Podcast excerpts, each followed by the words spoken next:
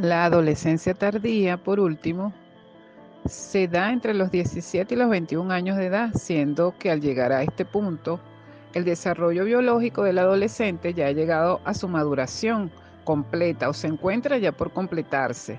En tal sentido, el adolescente en esta etapa pasa por un proceso de identificación con la nueva imagen corporal adquirida, la cual tiene ya muchos de los aspectos de la adultez y que continuará desarrollándose en, ese camino en los años venideros.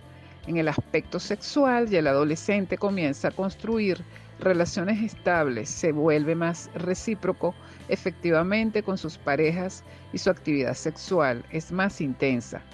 Finalmente, a nivel de su madurez psicológica, el adolescente ya se plantea objetivos vocacionales más prácticos y realistas.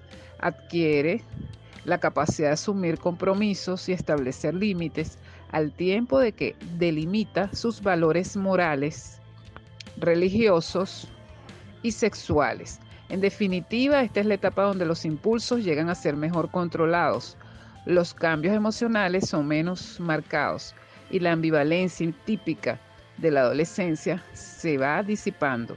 De esta manera, el adolescente logra construir un sistema propio de valores y proyecto de vida.